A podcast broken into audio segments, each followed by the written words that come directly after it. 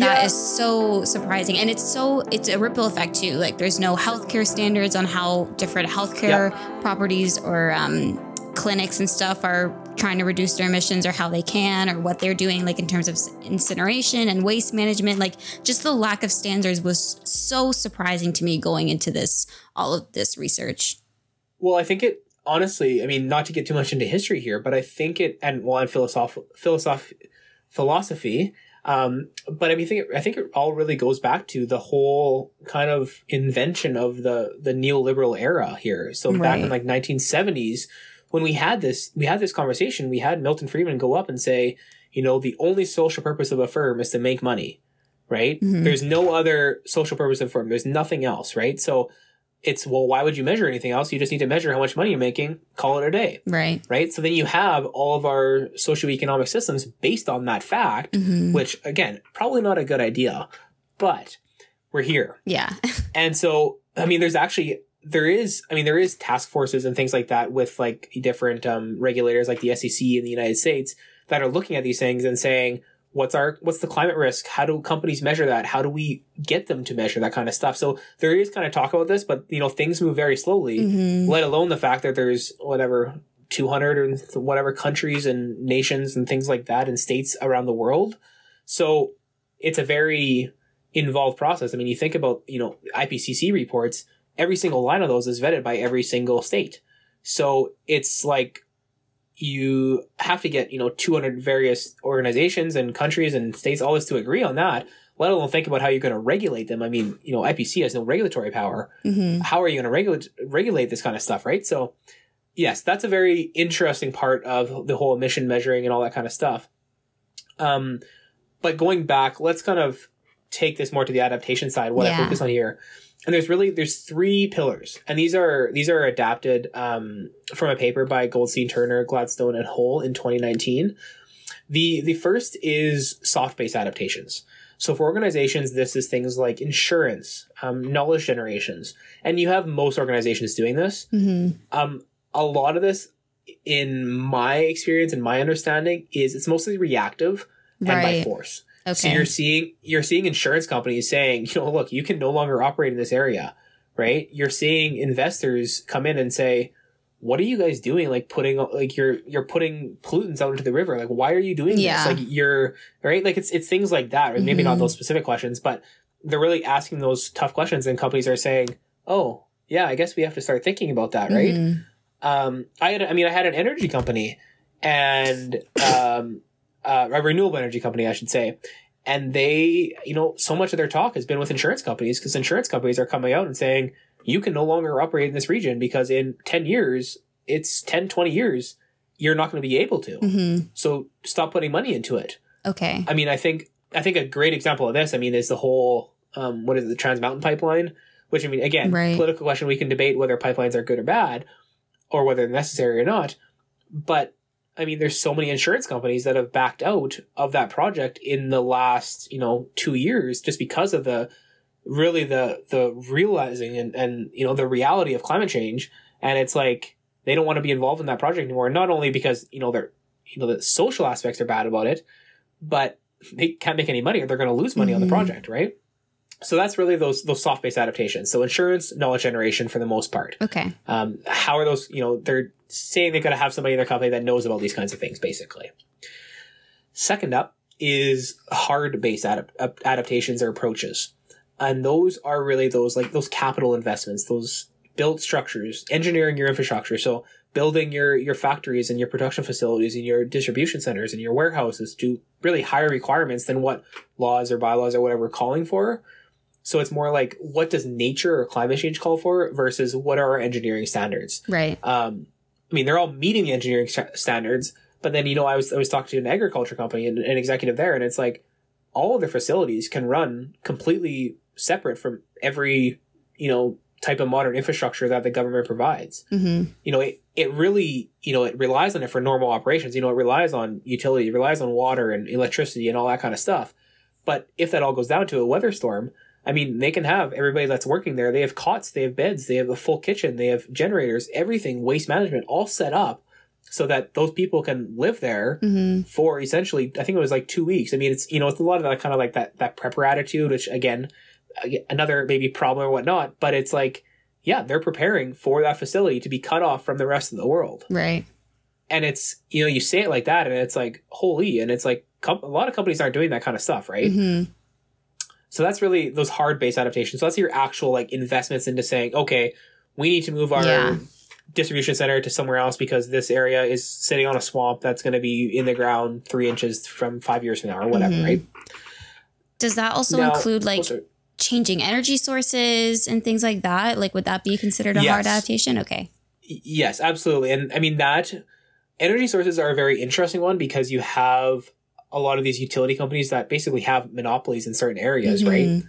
Um, so I mean, here in Saskatchewan, we have Sask Power and Sask Energy that hold the right to basically do energy and electricity everywhere. Right. you know, in Ontario, have hydro, right? So Mhm. it um, it's an interesting shift. There's actually a little bit in my in my research there. I mean, I had again one of the agriculture companies, and it's like you know, Saskatchewan, and Alberta are our main focus for renewable energy investments. Mhm. And it's like, you know, you say that and it's like, oh, that's fantastic. But it's actually like, no, it's very bad because our electricity mixes are very heavily polluting. And they're sitting there and they're saying 90% of our emissions from our, you know, those are, I think those would be scope two emissions. I'm trying to think the whole classification here. I have it in my notes somewhere. But it's like those scope two emissions from our electricity sources, our energy sources, Mhm. you know, all those emissions are coming from Saskatchewan, Alberta. So we have to take the lead on this and invest in these kinds of things. But even, you know, a lot of those executives that I met, you know, you think about these kinds of people and they're, you know, traditionally very, um, how do I want to say it politely, very resistant to change, right? Very Yeah. conservative. Mhm. Um, but it's like, we literally have to do this ourselves Yeah. because the governments aren't helping. But you get into that question of, I mean, even one of the executives asked me, he's like, how do you, like, how do I as a company go in and say, I'm going to do this all on my own? Like, you can't. You have to have those, those societal level interventions, those government interventions Mhm. to create the, the society we want. It's, I laugh at people that are, are kind of like, oh, the market's everything. And I'm like, yeah, but the market is only the market because of the government, how it's set up. Mhm. So you, you, you need those, those things, right? So, Yeah. Yes. energy electricity definitely falls into that that hard based approaches if it's um actually investments in those kinds of things if it's just kind of like they're you know generating you know they're they're trying to think about how their electricity mixes are and, and all that kind of stuff and, and maybe what they need to do or if they are in a place where there's different providers how they can switch on a moment's notice if they need to Mhm. that would be more soft based adaptations Okay.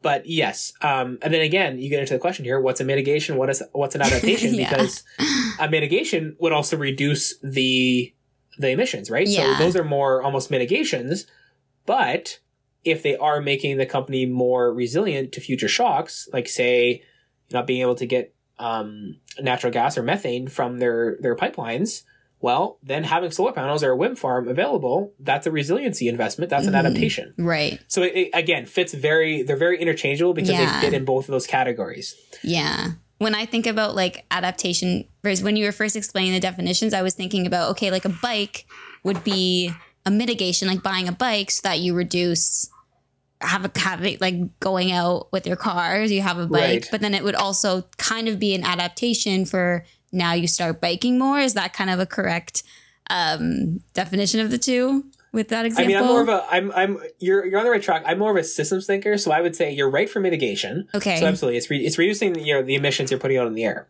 yes. But in terms of adaptation, it's also doing for you the fact that, I mean, in a lot of cities, I mean, cars just geometrically don't make sense, Mhm. right? They, there's too many of them in such a smaller space, and Right. they're, they're confined, right? And that's why you get you get traffic. That's why you get bumper to bumper. You know, Yes. it's, everybody's at a standstill. In a bike, I mean, it's an adaptation because you can whiz through and keep going. You just need a small little space. You're not reliant on gasoline. You're basically reliant on all the calories you can put in your body to power yourself. Mhm. So in that sense, it is an adaptation too. So you are on the right track. Like that's exactly what it is. And, Mhm. I mean, that's a great way to think about it. Okay, cool. Okay, sorry, continue. Um, I just wanted to say Yeah, no, that. absolutely. it's all good. So, so third, so those are the so soft-based adaptations, hard-based adaptations. Um, and then the third one is, is really unique and interesting because there's not a whole lot of organizations out there that do the third one, but that's ecosystem-based approaches or adaptations. So that's really your sustainable management, your, your conservation, your restoration of ecosystems, you know, there's oh, there's some talk now because it's very difficult to say to to um to agriculture producers to farmers to say oh reduce your emissions right i mean Yeah. we know that food production is a very big source of our emissions Mhm. right now but what a lot of these places can actually do is i mean in again I, I have to kind of think about how I'm going to explain this. I'm in Saskatchewan, right? Saskatchewan, Alberta. I'm like, oh, we think about this all day long. This is our news every single day.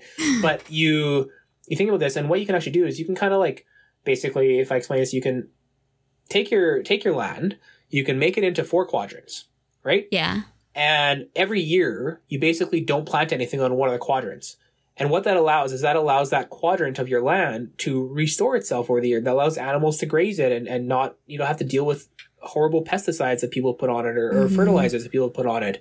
So that allows for, you know, that year for that restoration and that, that really the ecosystem based approaches. And what that actually allows for is because you're allowing that land to restore and, and rejuvenate over that year, it's actually better because Yeah. it actually like naturally fertilizes the land and the Mhm. soil.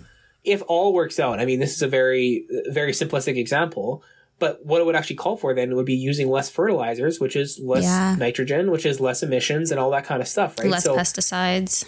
Absolutely. Um, I mean, we think about it just in general, like sticking with that the the fertilizers aspects for minute, right? Like Saskatchewan, Alberta. I mean, we have Nutrien here. I mean, huge, huge worldwide producer of lots and lots of fertilizers. hmm But fertilizer, both in you know Canada, United States, and over in Europe and everything where it's produced heavily, it's a very energy intensive process with a lot and a lot of natural gas hmm or methane. I like I like methane gas a lot better because it clearly because there's nothing nearly natural about it. It's it's methane, right? hmm So it's, I mean, it, I guess it is natural, but it's natural has a very positive connotation. And it's, you know, Yeah. it's kind of bad for the environment. Yes. Um, bad for your homes too. I really never understand why we have stoves putting methane into the air. But anyways, Yeah. side note.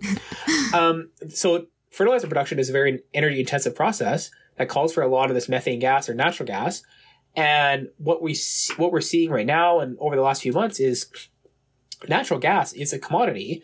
It's been so high in um, cost, so high in price, though the worldwide price of it has gone up like e- extremely high relative to what it was a year ago or two years ago because of various things like geopolitical factors with the uh, Russian invasion of Ukraine and all that kind of stuff Yeah. that it's now unprofitable for fertilizer companies to create fertilizer, which then will drop down to a lot of less wealthy nations and say, you know, we can't supply you fertilizer at this cost, which means less food production and all that kind of stuff, right? So it's almost, you know, all again, all this is related, but it'll kind of force us, I guess, to look at different approaches, Mhm. which is interesting. Um, but back to kind of adaptation and climate change and supply chains, most companies I would say are aiming for those soft adaptation, um, that insurance, that that knowledge generation. But there's, I mean, in a lot of the research, I mean, a fifth of the companies didn't disclose any adaptation approaches, right? So Right. some of them might be doing it and not saying anything, but some of them might just be saying, "Oh, we don't care," right? Like until somebody forces us to do it, we don't care. Yeah. Um, and then you have some organizations, I would say, so it's probably about 80% of the organizations are doing soft, soft, soft adaptation.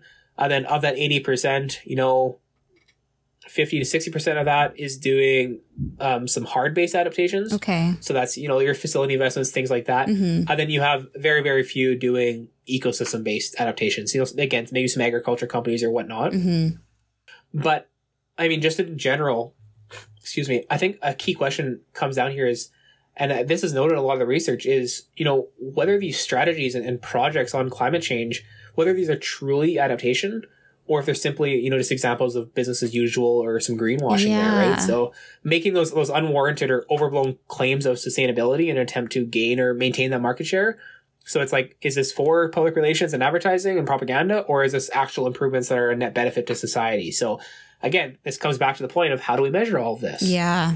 Wow. it's just a whole thing. Just a It's a whole, whole thing, cycle. That's right? crazy. Whole everything's connected, Yes. interdependent. I mean, this is this is what my honors research focused on with a look at like those companies critical to Saskatchewan society. So it's um yeah, it's it's fascinating. And Yeah. even smaller things, right? You have companies those hard hard adaptations, and you have companies that operate in in forested areas. And you know, three years ago, they did 50 foot fire barriers. So they, you know, like chop down the trees 50 feet around their whole, all their facilities, Mhm. you know, to make sure the fire, the forest fires didn't jump into their facilities and, and, you know, start bad things on fire. yeah. But, you know, now that's 300 feet. So you're, you know, it's, you know, 600% greater. And it's like, holy moly. Like that doesn't sound like, you know, 50 feet to 300 feet or Yeah. whatever, but it's like they have to do this 600% more just because of the fact that climate change is real and it's very much here now and it's causing these kinds of things and it's, it's devastating, right? So Mhm. but yes, everything is interconnected, interrelated. and It's very difficult to split them apart. Like you can't split apart what companies are doing on climate change in their um, whether it's in you know supply chains or whatever, but you can't split apart what they're doing on climate change from what they've done in the past. Yeah. And what the you know their lobbying efforts in the past and things like that. So Mhm.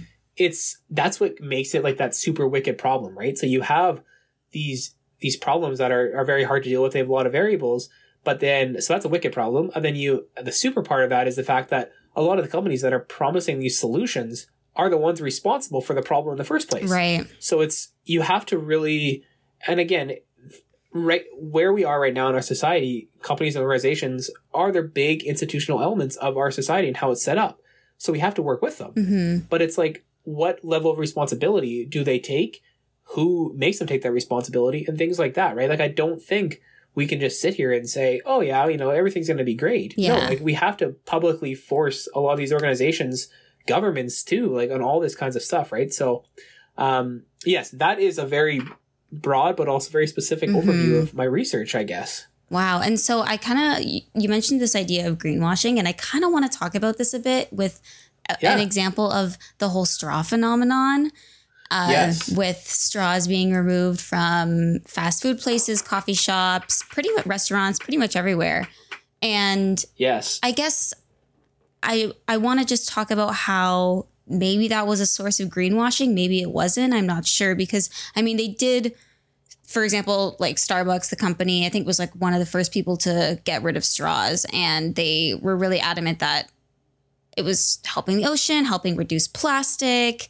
Uh, we don't need these things. And don't get me wrong, I completely agree with why would we create unnecessary things out of Right. plastic that like we don't need really. So I was on board with that, but then I don't know, then you see the new cups that they're making to uh, overcome the fact that there's no straws and it looks like you need more plastic to make those. Right. So it's just and so I just don't know if and, and I feel like I've seen some stuff online where it's like that whole movement was to kind of distract away from this idea um, of what's really going on in the ocean and the really the things that are polluting it the most and um, making it the most irreversible, I guess.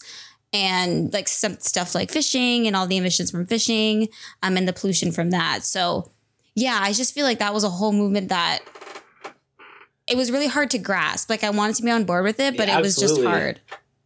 Absolutely. And I mean, there's like, so there's a lot here. So starting with this kind of this straw phenomenon, I think you're right. I think it's, you know, I think it does have an impact, or at least we want it to have an impact. Mhm. Um, I haven't seen any actual study of whether or not it has. Yeah. The there has been one comparison. I wish again, I wish I had it on me here, but there was a comparison with um, single use plastic bags and like reusable bags that you use. Mhm. And I think it was something like this was a few years ago now. So maybe when they were using probably plastics to create the reusable bags, um, it was like you had to use the reusable bag something like 10,000 times in order to make up for the one single use plastic bag that you reduced. Wow. So it's like it's, it's an it's a very ridiculous proposition, yes. right? Yeah. Um, and so that's the thing. I mean, that, that really comes back to like, how do we account for these kinds of things? Mhm. Is this greenwashing? Um, you know, I think we, we understand, I mean, in a broad sense, you know, we know plastics are bad, Mhm. but we also know that, I mean, you know, you look in healthcare, I mean, you have to have Yeah. single use plastics for some things, right? Yeah. You can make them more renewable, but it's, it's, that's what comes down to the question, right? So uh, there's, there's little things, I mean, I hate to be the kind of person that like, you know, every little bit helps, but I mean, you think about it, even if you're buying Coca-Cola, right? Mhm. You have, or just let's just say cola. Let's not get the branding endorsements here. you're buying cola. Yeah. Um, you if you're buying a plastic bottle of cola, well, that's all like you're using plastic. Some of it might be recycled, but you're using plastic. There is Yeah. some new plastic in there. But if you're using an aluminum can, well, pretty much all that aluminum can, if not all of it, is being reused and put into another aluminum can. Like aluminum, the the whole supply chain for aluminum is very, very, I mean, it's energy intensive, again, like fertilizer, Mhm. but it's very, very, um, uh, like reused yeah. because like i mean you thought like if you think about the beginning days of the pandemic even right now there was issues of getting different types like you know you had your typical like again you had your coca-cola you had your pepsis all the regular kinds of colas in stock Mhm. but anything special like cherry cola or whatever you didn't yeah. and a lot of the reason there was simply because companies couldn't get the aluminum because people were keeping their aluminum cans at home because they could didn't have anywhere to take them back for recycling because they were closed because of the pandemic wow. so it really like you think about that and it's like yeah like that was the issue is companies literally couldn't get these aluminum cans because Mhm. nobody was returning their aluminum cans. It's a it's a fascinating thing Yeah. because it's kind of like one of the OG like we did a really good job here. Let's keep going with this. Yeah. Um, and then we can talk about reducing the energy mix of the aluminum process, things like that. But Mhm. I mean, a lot of this, a lot of this does come down to kind of that greenwashing and that like that carbon footprint that I yes. despise yes. so much. Um, Why I do you hate I- I that do- word? I, re- I just so it was really initially promoted as a public relations and marketing tool by like British Petroleum, like BP, the oil company, right? So it was really convi- it was really used to convince people of individual responsibility for Mm. you know the climate crisis rather than companies owning up to responsibility for some of these issues. So like I mean there's also a there's a great you know advertising um oh I forget who who put it out. It was sponsored very much so by petrochemical companies and plastic companies and all that kind of stuff on having somebody go up and they were picking up their plastics from the road and all that kind of stuff. Mhm. And it's like, yeah, but we don't talk about how, you know, these plastics are made because they don't disintegrate anywhere over your lifetime, over hundreds of lifetimes, right? They sit there in the atmosphere. So there's all this kinds of stuff. And yeah, the, the carbon footprint, I mean, it's kind of a, everybody rec- recognizes what it means, you know, measuring your, the carbon emissions Yeah. of something. Um, but it really was about trying to change the responsibility from the company to the individual responsibility. And you see that a lot these days where it's like, oh, well, it's not the oil company's fault that everybody needs to drive a car or whatnot. And it's like, no, you're right. There is other issues here. Like there's the design of our cities. There's people liking to sit and drive, people liking cars, all that kind of stuff, right? But to say that they're completely innocent is just like, it's a demand problem. Yeah. Well, no, because they also have created some of the supply. They've marketed this to us. They've marketed this lifestyle and all that kind of stuff, right? So Mhm. it's they've they've lobbied for you know lax regulations around the world and you know have done some devastating things to many many communities um and it's just like you know it's not just a demand problem there is some guilt here Yeah. from these fossil fuel companies and all all these other companies that are doing these heinous things around the world Mhm. um, you know, you think about it, there's, there's tons of greenwashing, right? So maybe this comes into play with this, this, uh, the straw phenomenon a little, a little bit, but you, ha- you know, you have a lot of these energy companies is what they like to deem themselves nowadays. They're the world's energy companies, these oil companies, essentially. Mhm. You know, 90, 99 or 95% of the, the advertising they do is for the renewable energy efforts, right? I think, and a, a great example, I think, is BP. BP has a great one on. They're using LJ as a new energy source, or Shell is investing in solar energy and all that. Mhm. Uh, then you look at like their, you know, you look at their financials, and it's like, you know, one percent or one Yeah. of one percent of their new investment is dedicated towards Yeah. renewables, right? So, yes. you know, we know we had a great report the other day on the Guardian talking about how fossil fuel companies are basically investing. I think it's something like over hundred million dollars a day to exploit new oil fields that we know will push us over, you know, the carbon budget that we have under the IPCC um, Yeah. reports. So it's again some of that kind of stuff where it's like, yeah, you know, reducing the amount of single-use plastics you use is probably good. It's probably Mhm. good if I just, you know, you know, I bike everywhere, so I have my bike, my um, backpacks, I have my pannier bags, and it's like, yeah, if I take those, I mean, I have them on my bike anyways. I go to the grocery store, load those up instead of using single-use plastics. Like, yeah, that's Mhm. probably a net win Yeah. right? But purposely creating new like thicker plastic bags to replace single use plastic bags, it's a it's a tough sell, I think, for anybody that can think through that logically. Mhm.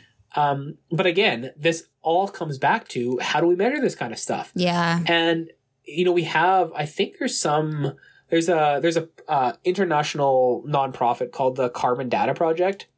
And it does some of this stuff. So it's companies can submit plans and be evaluated and given a, a letter um, score on how they're doing on, you know, adaptation, mitigation, reducing emissions, all that kind of stuff. Mhm. But it's all voluntary, Yeah. right? So, and I mean, if you don't submit, you get an automatic F or whatever. But it's like, oh, who's? I mean, who's Who's come on, like, checking? who's going to the? Who's checking? Yeah. Who, who cares? Yeah. right? There's so much to worry about. I mean, partly because of these issues, but it's like there's there. I don't think there's really a nation or like a stock exchange or a market that's really requiring companies to put forth their risks due to climate change or account for their emissions, Yeah. right? and it's it's also difficult because you have I mentioned it earlier, but you have like those first, second, third scope emissions, which refers to like how those emissions are made and calculated by an organization, right? So Mm-hmm. scope one is like the direct emissions from an organization. So if they're driving their vehicle around, that's a, uh, an emission. If their process creates some kind of carbon emissions or methane emissions, whatever, that's scope one. Mm-hmm. Then scope two is more like their emissions from their electricity or energy usage required for the company to operate, right? So if your factories require a lot of natural gas, well, you got to account for the emissions from the natural gas. Mm-hmm. But then where it gets very difficult is scope three. And that refers to all those other emissions that are involved in the supply chain. So from that's right from the suppliers to a company right down to the consumers or consumer of a projects of a product. And that's very, very difficult to measure, right? Like the Mhm. scope three could involve everything from all your transportation from your supplier and all their production processes all the way down to are you including whether or not the consumers drive to a store to go pick up what you're producing and selling is it part of your emissions or not and then or would it be somebody else's emissions and how you like again these are big political questions that have to be asked and answered because we need to understand how we're measuring these things Mm-hmm. and then i mean you have obviously you have organizations that shift some of their scopes around right? So they say oh well that's not really a scope one or scope two. That's scope three. That's somebody else's problem. Mm-hmm. when it's like well no like you could do something about this right? You're just choosing not to. You're putting out scope three and you're not counting it. So then you're a you're a net zero company. Yeah. but it's like oh but you have all these you know you have hundreds of thousands of carbon emissions a year that you're not accounting for right? Mm-hmm. Yeah. so, but i mean again like i said there is some i think task forces and committees looking at this um, looking at risks to the financial the financial system because of climate change and Mhm. these, those bring to light these issues but i mean it's a tough one right Yeah. again i don't think that having a metal straw versus you know a bunch of single use plastic ones is necessarily saving a lot because you have to think about the production process for that metal straw Yeah. but makes people feel better i Yeah. guess like they're doing something And I, i mean it's it's a it's a tough one right Yeah, and it's like you said, like the that the onus is now on the person rather than the company. It's like, oh, I feel Right. that I should move to plastic straw or to metal straws. I feel that I should move to reusable bags. I feel that I should bike more. All this stuff. Right. But I think I, I was reading a book or listening to a podcast, and it said that if everyone switched from driving a car to uh, walking or bike or using a bike or whatever, like it wouldn't actually be that many emissions that we're saving. You know, like there's just so much more, and a lot of it is from these uh, companies. So, yeah, Well, it's just absolutely. crazy. I mean, that gets it gets into that that measurement, that scope measurement, Yeah. right? But it also that's the thing, right? Like I can say, you know, I bike everywhere. I save whatever a thousand pounds of car, a ton of carbon emissions every year, right? A Mhm. literal a ton, like a thousand pounds. Um, and I save those carbon emissions because I don't really drive. Mhm. But that's not really making a dent in anything. I mean, it's great. It makes me feel great. Yeah. I feel fantastic when I go somewhere. My commute is fantastic, but is it really making a difference in the environment? Well, like a little bit, but it's Mhm. really it's inconsequential when you think about oh well somebody drives in their car anyways. I mean, somebody else is buying a new car and there's another car on the road. yeah, It really comes down to you have to change the systems, right? Yeah, you have exactly. to get investments into you know placemaking in cities and all that kind of stuff to make sure you know you think about countries like you know um, Denmark or the Netherlands and, and how they've invested in you know cycling paths and Yeah. walking paths. Like everybody lives closer, so there's less emissions, right? hmm everybody part one of the things I love is I have a um a few friends that you know they're you know kind of local rural rural kind of guys and it's like oh yeah ha ha ha like if you live in a big city like New York well your your carbon emissions are so much higher because you know whatever you got all this concrete and all that kind of stuff whereas like out in the the country you know you got lots of green space and all that and it's like yeah you know you got green space but carbon emissions for somebody in New York are probably a, a quarter a, uh, half of what anybody else is because they don't really have to drive. Hmm you take the subway everywhere you can walk everywhere because everywhere is close hmm right? So it's there's so much density right? So it they play off each other and you can't really you know there's a lot of those strawman arguments right? Hmm Yeah, and I think this kind of like kind of starts to get us on this path of how all of this affects public health and how what companies are doing can affect public health in, in a positive way sometimes. And like speaking of uh, biking more, I mean, I live in Montreal and there's a lot of great biking paths in the area, and the Bixi bike service.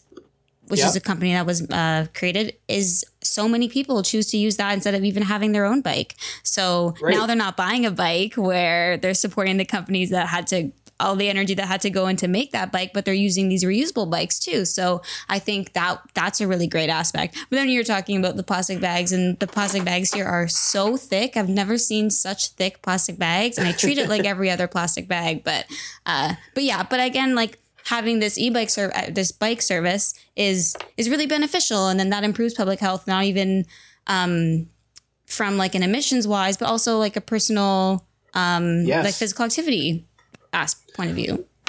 Absolutely. And I mean the the the bike shares are such a great example because they are I'm like they're really they are what car sharing and ride sharing companies should be. And, Yeah. and we're we're we're um I guess proposed to be in that like, well, people are driving anyway, so we'll just pick somebody else up and we'll always be utilizing our cars more efficiently and Mhm. and all that kind of stuff with you know carpooling. We know that that didn't work out, and it's just more cars on the road and everything like that, and it's more Mhm. pollution and all that kind of stuff. No matter what they tell us, but bike sharing is really great because it's a really efficient example of resource use in the sense that you have, say, you have twenty bikes at one station, twenty bikes at another station. Well, those can be going all day long because people are going at different times. Mhm. They're a lot smaller than cars to park. They Yeah. don't require really much fossil fuel energy. Um, if at all, I mean, if they're e-bikes in Ontario and Quebec, they're probably hydro-powered Mhm. right? So, and then they're you know, all this they're being shared among different people. So the resource use they're being used so much of the time rather than I mean I think it's something like a motor vehicle like a, a car is used two percent of its life. So ninety eight percent of the time it's parked somewhere, whether it's a parking lot or a driveway or a garage. It's used two percent of the time. Yeah. So I think that's that's what rideshare companies try to say is oh well we'll use these cars much more time blah blah blah blah. hmm But the bike sharing and the scooter sharing and all that kind of stuff is much more efficient Yeah. because not only does it use less energy, better for the environment, better for public health, but it's just like the resource use is so phenomenal. I mean, that's efficiency. That's what supply chain is all about. So hmm that's, I mean, that's something I love to see. Yeah. Um, but yeah, I mean, just in general, I mean, there's there's so much going on and so much what businesses are doing and trying to do, I guess. Um, but there's also a lot of differences in what organizations and, and these businesses are trying to do, right? So, I mean, large organizations have the money and have the ability to go to the bank and say, you know, we need, you know, two billion dollars in, in bond funding Mhm. to go and invest in all these facilities and all that kind of stuff. Small organizations don't, right? yeah. and this this is something that I think you know small businesses what I saw in my research and and I think a lot of people will understand is they're what they're trying to do right now especially right now with supply chain disruptions is they're trying to order more supplies right hmm and so yes. this is it's this is an interesting one and it's you know you look at it and it's a lot of small organizations that are doing this and they're ordering more supplies to say oh we need to have you know x amount of extra supplies in so if there's any disruptions we're good for six months right hmm it sounds great when you need Yeah. more of something you buy more of it you stock up Yeah. right? You think you're being like pretty efficient. Like, no, I won't have to buy this Absolutely. later. I'm doing a good thing. Absolutely. Absolutely, right? But in supply chain, this leads to something called the bullwhip effect. And so, you know, I'll take you back to the beginning of the pandemic. And this is, you know, Mhm. everybody will remember this. Everybody will have a good laugh at this. But it's, you know, what happened when everybody started buying toilet paper?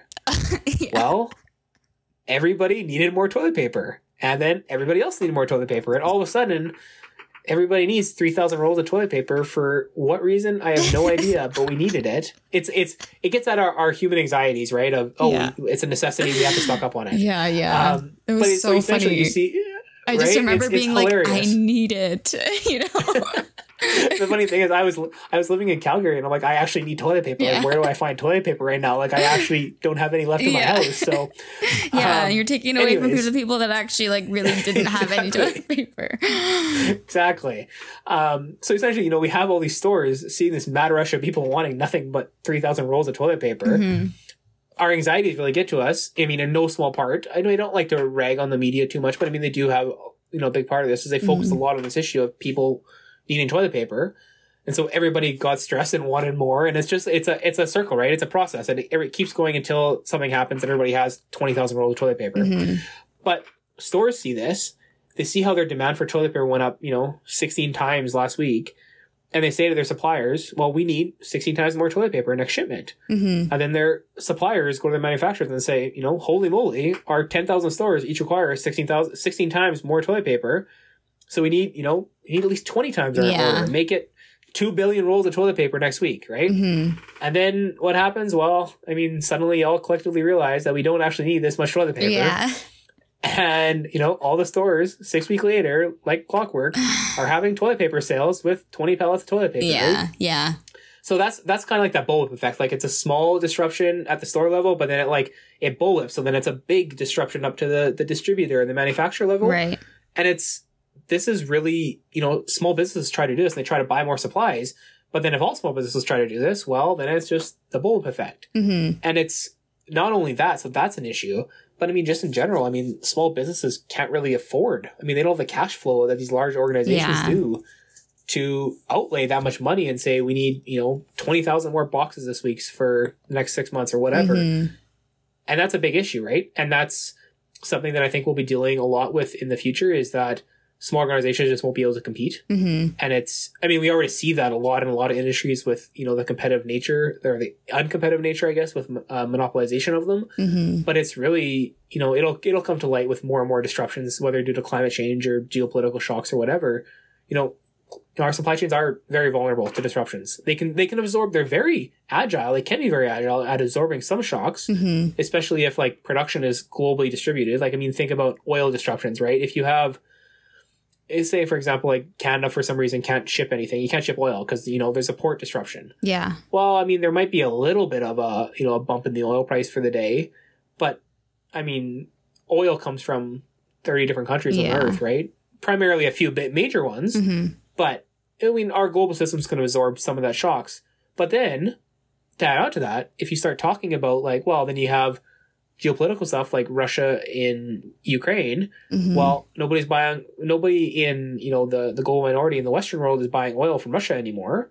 So there is less resiliency on how to you know or what kind of oil we can use. Yeah. There isn't necessarily the ability to shift to different countries because our refineries in certain areas in in, in Canada. I mean, our refineries in Western Canada for oil are really good at refining the oil from Western Canada the Mhm. refineries in Eastern Canada, Eastern United States are really good for refining oil from Europe and the Middle East. Mhm. So it's it's a lot more difficult. There's a lot of processes that can't be necessarily um, shifted or interchanged with each other. Um, so there is, I mean, again, like, yeah, there's some solutions to reduce this bullwhip effect that I'm talking about, but you know, it's very difficult. It requires good relationships up and down the supply Yeah. chain, and time, money, and resources that a lot of these smaller organizations just don't have, right? Mhm.